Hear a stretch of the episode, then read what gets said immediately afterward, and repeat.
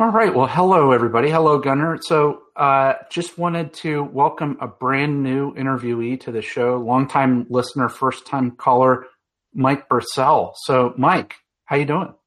I'm very well, thank you, and extremely excited to be on the D as in C++, G as in Linux show.org. Right. We'll just have to keep practicing that. Um, yes.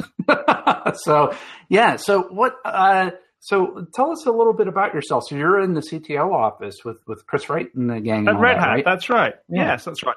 So um, yeah, I joined uh, joined Red Hat three years ago. Having been in a variety of places, in Intel, Citrix over, over the years, um, and um, I do a variety of, of stuff. I was just thinking, actually, as I was preparing for this, over the last two weeks, I've I've written code. I've um, written a, a, a, big article uh, for external um, consumption. I've written a, a, comparison of technologies for internal stuff. I've um, been doing interviews and uh, been working on Linux Foundation. I do a whole bunch of random stuff, but it's all supposed to be to do with security. Um, and uh, the the big focus of my life at the moment is uh, the Enarx project, which I think we're going to talk about. Yeah, yeah. So that's that was my first question. Is like how do you pronounce it? Is it like to me? It's like that. I don't know if it's an American thing. It's like uh, that's Enarx. Uh, no, no, um, no. It's, it's very much Enarx. And in fact, one of the first things we did when we started up the wiki uh, for Enarx was provide a pronunciation guide. Um, so okay. if you go, you'll find me saying Enarx, Enarx right. in a very British way. Um, yeah, no, we, uh, we we we decided it was important to do that, and um, we're big big fans of the IT uh, crowd, um, uh, most of the Enarx team, and there's a, a pronunciation guide uh, uh, episode about that. So um, we thought we'd better put it up. So it's Enarx. It's kind of it's kind of made up, kind of pretend Cod Latin. Um, okay. So it, it, it, turns out that both uh, me and Nathaniel McCallum, who's the other co-founder of the project, are um, ancient language uh, geeks, I guess. Mm. Um, my my degree is actually in English language, uh, English literature and theology, uh, bizarrely. Um, and but I took took Latin when I was at you know at, at what you'd call high school, um, okay. and so it kind of means in the castle or in the safe place. And mm-hmm. because it's a project about security, um, we thought that was pretty cool. We looked at a whole bunch of other names, and that was the one we we, we decided was best. Oh, that's cool. So now it all makes sense why you uh, beat up me and Gunnar on our Latin on our web page. I did. Well, it's not Latin. I'm not sure what it is, but it, it doesn't say what it thinks it says. Um, but uh, that, it's it made me laugh, so uh, it was a good well, excuse to. Maybe you could help us with that later, um, because uh, yeah, it's it's Google Translate for you. Uh, so, all right, and and we'll leave that as a contest for the longtime listeners that uh, that uh, let's see if they understand what that is, and and to what episode that is. We'll have to have a contest where they can win a uh, Dave and Gunnar tote bag. Um, so wow, yeah. you have tote bags? Oh, no one told me. Yeah, yeah, oh yeah, uh huh. That uh, coasters, uh, yeah, and and uh, the big foam number one hand things, yeah. Oh, I'm I'm so excited. And I how many times do I need to appear to get one of these? Is it a point system or what? Uh, yeah, exactly. Yeah, talk to Dan Walsh. He'll he'll he'll hook you up. Um, okay. Yeah. Okay. So what? Okay. So what? Okay. So now we we got the etymology of Enarx. What what does it do, and why is it important? Yeah, that's probably quite a good question. So yeah. uh, let me let me um, let me take take the other way around. So okay. um, we everyone knows about the cloud, right? It's just someone else's computer. Uh, you're running stuff on the cloud, and um, when we talk about the cloud, we talk about virtualization a lot. So basically, you're running a virtual um, workload um, as if it's you know just running on its own computer, but it's not. So we have VMs, we have containers, all those sorts of things. Groovy, groovy technology. And so let's just think you've got you, a, a, tenant of a cloud, whatever cloud it is, or I guess or even your private cloud, um, you're running a workload, an application, a, a program on a host, which um, presumably you don't own or operate. So mm-hmm. you've got a, a, workload owned by the by the tenant and a host owned by the uh, by the host owner or host operator. So there's three types of isolation. Let's say you want to protect that workload from from bad actors or, or compromised um, processes or whatever. There's three types. The first type is workload from workload isolation. So that's saying, you know what, um, if there's another person running a workload on this machine, I don't want it to adversely affect the operation of my workload, right? Whether it's, you know, slowing down how it runs, uh, maybe looking inside my memory, or even worse, you know, messing with, with the memory uh, and, and uh, mm. just changing how the thing works. So we want isolation um, of that. What's workload from workload isolation? Um, the, the next one, oh, yeah, I should say, we know how to do that. We've mm-hmm. been doing this for quite a long time. There's, the technology is pretty darn good. Um, we've got, you know, uh, virtual machines, VMs using a hardware isolation, um, hardware instructions, CPU instructions, VTX, those sorts of things. We've got containers um, and, and C groups and SE Linux and, and seccomp and, and all these fantastic technologies which do a brilliant job of, of separating out and doing this workload from workload isolation in ways that Dan Walsh can go into huge amounts of detail um, and be astonishingly interesting about. So that's, that's, that's type one is workload from workload. So that the next one is uh, is host from workload isolation because you know if you're if you're a uh, a cloud provider, you're, you know operating host, you don't want some host. Uh, sorry, some some clients of some workload which is either compli- compromised or malicious attacking you, your host, right? Because you're trying to provide a service here. You don't want them breaking into your infrastructure and um, either you know messing with your infrastructure or in fact messing with other workloads on your on your host. That's a very bad thing. Um, mm-hmm, so that's mm-hmm. that's type two isolation we can call that, and that is um, that's host um, host from workload isolation. And again, we're really good at that. Actually, this is really quite mature stuff. Um, all those technologies I just mentioned: SE Linux, seccomp, uh, containers, C groups, uh, virtual machines, VTX, hypervisors, all that sort of stuff does a really great job of that. Um, and that's pretty cool. The problem comes when you start talking about type 3 isolation. I should say these are my words, but right. I, I, think they, they, describe things pretty well. And, mm-hmm. and, type 3 isolation is workload from host isolation. And that is saying, you know what? I'm, I'm running this workload on, a, on, on the cloud, but how much can I trust that cloud? Can I, you know, a, you know, I've got to have some contractual relationship with the cloud provider, but what if even if I trust them and they're good people, what if they have a rogue administrator or right. um, their machines get compromised? What's to stop them looking inside my machine, looking at my you know my cryptographic keys or my customer data or um, my my CEO's pay you know pay packet, uh, or even changing that right? So giving giving themselves a a salary raise or um, you know, messing with the cryptographic keys, whatever. That's all really bad stuff. And what can we do about that? And the answer is not very much. The standard models for for isolation um, that I've that we've already talked about don't do a great job of managing workload from host isolation. Mm-hmm, and mm-hmm. Um, the the cloud providers and, and the the chip vendors realized this a, f- a, a few years ago, and, and came up with something called TEEs, Trusted Execution Environments, TEEs. Um, and what they do is they um, they provide um, an area of memory, some some memory pages, which are encrypted um, all the time, except when they're not actually being executed, in such a way that even if you are you have kernel access or root access or administrator access or hypervisor access on the same machine, you can't look inside that workload. And that's it's kind of magic but it's really cool stuff. So um, the best known examples of this would be uh, SGX from Intel uh, mm-hmm. and uh, SEV from uh, AMD. Um, IBM has announced some work it's doing on the on its power chips um, called PEF. I don't think that's available right yet. Um, and there's some similar technologies that ARM and folks have been working on, and TrustZone and uh, other pieces like that. But they allow you to do this stuff, and it's really, really neat.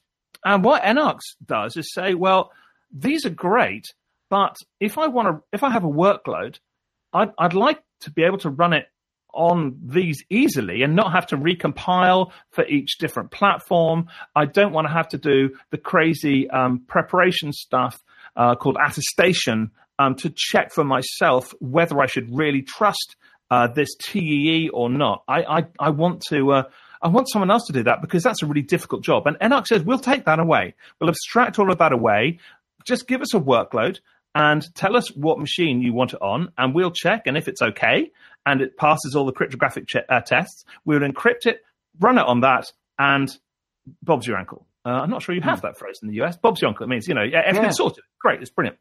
Um, and so that's what Enarx is doing. And um, we've chosen as a runtime WebAssembly, which is, is gaining huge amounts of um, traction at the moment. It's kind of started off as a replacement for JavaScript in browsers, but is moving across to the server space as well. You can compile from Java, C, C++, Go, Rust, Python, Perl, mm, pretty much whatever you want into WebAssembly. So it's very easy. And, you know, all the IDEs support it, blah, blah, blah, or will be supporting it. Um, so that's the, that's the deal. So basically, we want to make it easy for you to run uh, workloads on hosts you don't trust, whether they're on in the cloud or on the edge or IoT or whatever. And um, yeah, I just uh, sorry you, you open the floodgates, Dave. I'll I'll shut up. You ask, you say yeah. some things. I'll, I'll shut up for a second. Have a drink. Yeah, yeah, yeah. So, um, great explanation. Very succinct. It sounds like you've done this before. Uh, but really have. Yeah. So the the question I have then is that okay, so is this uh, like SE Linux where I just put the entire workload inside an Enarx bubble, or is it like uh, the workload runs outside of the Enarx computation, and only when you want to do a select secure computation, it will it will perform that and then come back. Yeah, that's a really, really great uh, question, actually. So, um, what we do is we we don't call them bubbles; we call them keeps. Keep, as in the right. castle, the bit in the in a castle that you keep really safe. We call it keep. So, an Enarx keep is one of these trusted execution, execution environments. So, the the idea is that you run everything uh, that you think might be sensitive in that. So, it's a really good fit for a sort of microservices architecture. You know, you can mm-hmm. write your entire application to run in one of these but there are trade offs in performance and some other bits and pieces. So normally, you're going to pick the, the thing you care about the most, uh, whether it's you know auditing um, or logging or um, crypto operations or mm-hmm. firewall rules or customer data, those sorts of things, health records. And so you're mm-hmm. going to pick the things you care about and, and run them on that because there are there are trade offs um, and um, I, I, think we can pretty much guarantee that the cloud service providers are going to charge you more for this, um, right. for using these capabilities than they would for normal stuff because you get extra security. So, um, right. we'll move to a world, a world, where more stuff is in them. Um, but to mm-hmm. start mm-hmm. with, I think you'll be quite selective about about what you put in. Okay. So yeah, so like if I were to think like microservices sort of application, it's like oh, when I go to do the credit card transaction, that's that's where I want to um, make sure that's super secure. Um, yeah. So, or, or if you want to, yeah. if you're going to be taking that credit card information and putting it into a database, well, you want to encrypt that somewhere. Good place to yeah. do that encryption is in one of these keeps, and then you send it off encrypted to the database, for instance. Yeah, and and, and not to, uh, well, it kind of almost reminds me of the the the, you know, well, was it ten or more years ago, where you would have websites that would be not TLS only until you go to do the credit card transaction because it was computationally expensive uh, to do the encryption. Where now it's sort of like ubiquitous. Yeah, and I think we'll yeah. I think we'll move close to that. We're seeing we're seeing the, the capabilities for these trusted execution environments turning up in the high end server chips at the moment, but we mm-hmm. absolutely expect them to, to sort of percolate through the stack, become mm-hmm. easier to use and, and you know, cheaper to uh, um, to, to run as well. But there's there's one of the interesting trade offs that that is mm-hmm. difficult to get around um, is I, I, I don't know how how much uh, detail to go into, but when you run it when you run apps on a on a standard cloud server, um, whether it's um, containers or VMs or whatever, there's a whole bunch of memory pages which can be shared between those because they're not being written to. They have the same data in them, right? So right, you right. can actually save quite a lot of memory by reusing those memory pages. That doesn't work with keeps because each memory page mm. is separately encrypted under a different encryption key. So that means you can't get as many equivalent workloads on a single host if they're mm-hmm. running in TEs or keeps as you would for normal computation. So that's one of the trade-offs. There are also going to be some performance trade-offs. Exactly what those performance trade-offs are depend on your architecture, which vendor you're using, how you set things up, blah blah blah blah blah. But um, mm-hmm.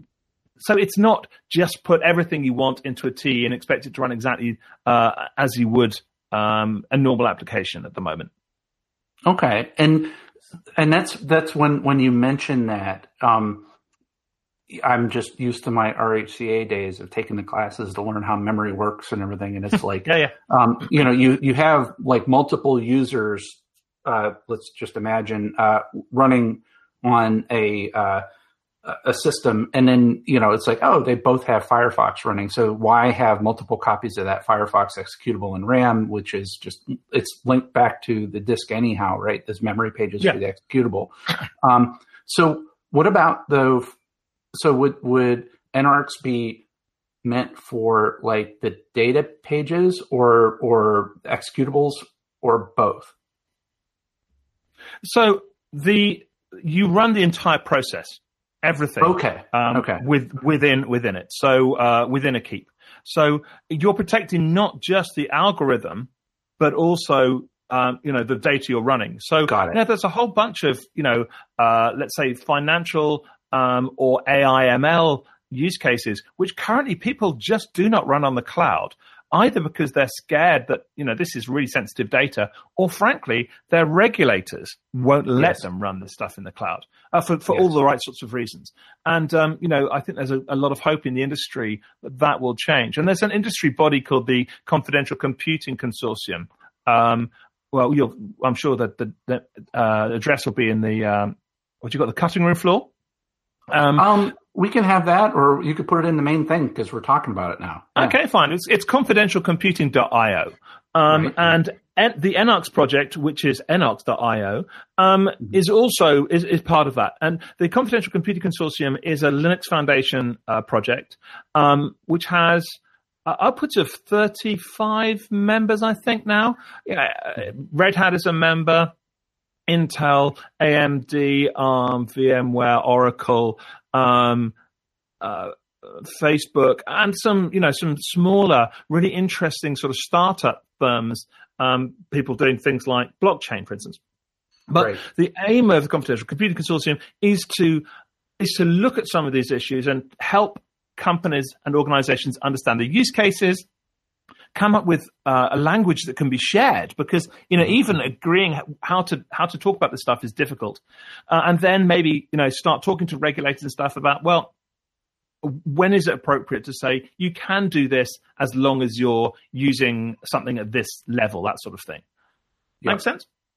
Yeah yeah. And so you said blockchain which um, i don't know if anybody called bingo yet but um, it seems like Edge is the blockchain of 2020. So what if if we were to talk about Enarx for Edge, are there use case applications? I'm, I'm putting my public sector hat on, thinking yeah. about drones and you know things that you know, or, or, things that are forward deployed out in the desert yeah. somewhere. Like, okay, what, so what I mean, let, us let's, let's let's talk about this a couple of different, different areas. So let's let's talk about telcos on the edge for a start, right? So telcos want to be putting stuff up poles or in stadiums or stadia, I suppose, uh, or you know, in, in places where, frankly, um, people, bad people, can get to to this hardware, right? Yes. And if you can get to hardware, that's pretty bad. So mm-hmm. if you can say, you know what, I've got just some re- the really sensitive data, maybe the cryptographic keys, whatever, I'm going to run those in a keep in this hardware. It's protected, and you know if if it is now, uh, no one's pretending anything is completely secure. But in right. order to get into a into a keep into a TE, you're already talking probably nation state or long term, you know, academic access, um, physical access to these boxes is, is the mm-hmm. most likely uh, way of, of, doing it. So it's a really good way of protecting those sorts of things. The same thing you could say about, you know, you've got a, a, an armored personnel carrier out in the desert. Um, you know, what if, what if that is uh, overtaken? Well, as long as you can keep the really sensitive stuff, you know, in a keep where no one can get at it and you can wipe it when, when you're ready to do, do it, or if a drone gets lost, or um, you've got an embassy or something, um, you want to keep stuff safe. It, it, it's a great fit for all of those. Um, and you know, what about an oil, you know, an oil pipeline out in the desert? Well, mm-hmm. you know, you really don't some, want someone messing with the with the core capabilities, and of course, there are machines out there these days running these things. You want to be able to protect it. So, absolutely, those use cases are very much front and center for the sort of things we're thinking about for Enarx. That's great. And uh, and now that you mention it too, it's like the you know power grid and all that stuff, and you know uh, critical infrastructure is a big concern for my yes. customers. Um, so it sounds like the the computation is trusted. What is it verifiable though too, or or like how do I know that it hasn't been tampered with? Yeah, so no, this this is great. I I meant briefly mentioned briefly this thing called attestation. Um, so it's a it's it's kind of tricky how it exactly happens. But the basic idea is that when when I create a keep for you, right? Um, mm I you want to be sure that what I'm presenting you with is is a real keep and not some sort of random software emulation, which I'm pretending is a keep, and I can look inside, right?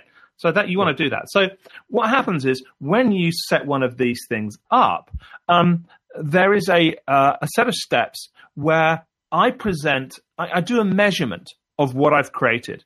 And by I, I mean I mean the host, but actually the thing that does the measurement is the CPU and the CPU firmware. Mm-hmm. Um, and because you really can't tamper with those, and if you if you do tamper the firmware, you can tell because everything's cryptographically signed. We do a, a, a chain of trust of cryptographic signatures for all the bits you care about. So I can check. You can check uh, that the CPU part that is doing this measuring is a re- real CPU part based on uh, mm-hmm. cryptographic checks, um, mm-hmm. and then you can check that all the different pieces it's doing of measuring are also proper because you can see the cryptographic checks. Um, and as long as you've got all the right information to underpin that, you can then say, okay, we've got this thing. I, what I'm going to do is I'm going to create a, uh, a session key with the keep, and I'm going to use the session key to encrypt the workload that I want to put in it. So I can be mm-hmm. sure that what goes into the into the keep is the thing that I put into the keep. Um, um, and is encrypted all the way. So at no point can the host or any other party on the wire, no person in the middle attacks, uh, can can mess with that. So what goes in is what you expect. Um, so it's not the same as verifying, uh, you know, mathematical checking of the of the computation, but you can be sure to the normal extent that you have when something is um, executed on a trusted, um, you know, environment that you control, that the uh, the execution has gone as you would expect because it's the instructions that you sent, and you can be sure mm. of that. And, and, when I said you can make those decisions based on understanding all this cryptographic data and the chain of trust and all this sort of stuff, the problem is that you can't. It's really hard um, because you need to know all the different chip versions. You need to mm-hmm. understand how the chain of trust works. The different chip vendors do it differently, all that sort of stuff. So a big part of um, kind of value add is is doing that for you. Right. We know how to do that sort of stuff. And, you know, if a new vulnerability comes out on a chipset overnight, we can change your policy information so that, you know, from tomorrow, I'm not going to deploy anything um, to any any chips using that gen uh, that, from that generation mm. uh, from okay. that vendor. Wow. Okay. There's wow. lots of moving parts. lots yeah. of moving parts.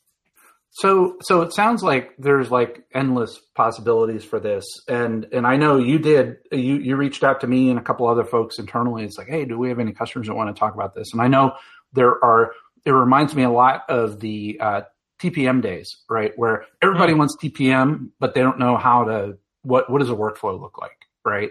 And yep. um, so having those conversations with uh, you would be very helpful in terms of figuring out what what the right market placement is for it and what the workflows would look like, and, and then getting that back into the confidential computing community. So we're making sure that we're addressing that. Um, but with all That's that said, the plan.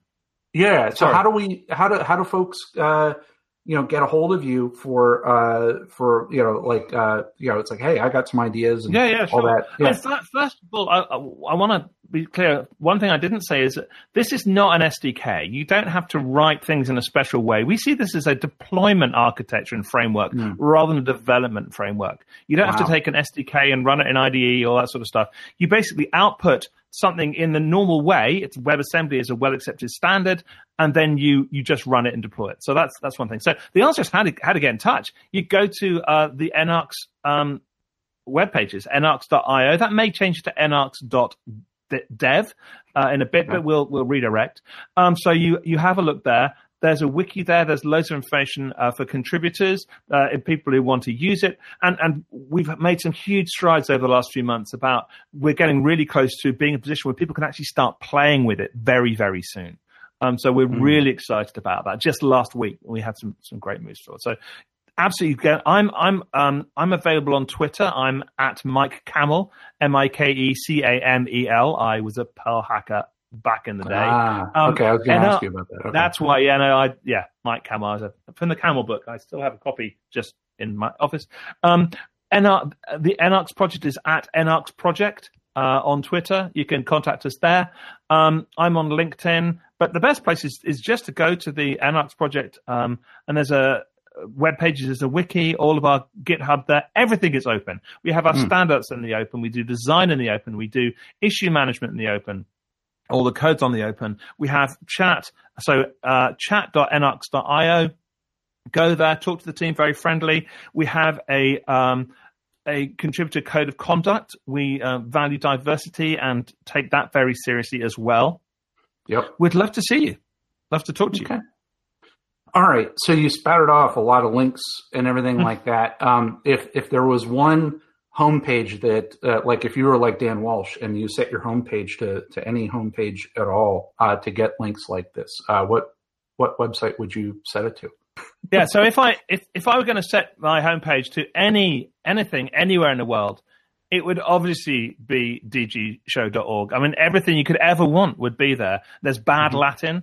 Um, mm-hmm. There's some really weird stuff in the open source. There's lots of AI stuff that scares me to death, and all the information you would want about uh, Enarx. As I said yes. before, that's um, D as in C++, G as in Linux, show.org. Very good. Very good. We'll keep working on that. So, Mike, thank you for joining us. This is an awesome episode. Uh, glad you're able to join us, and we'll catch everybody next time. Great. Thanks a lot. See you, Gunnar.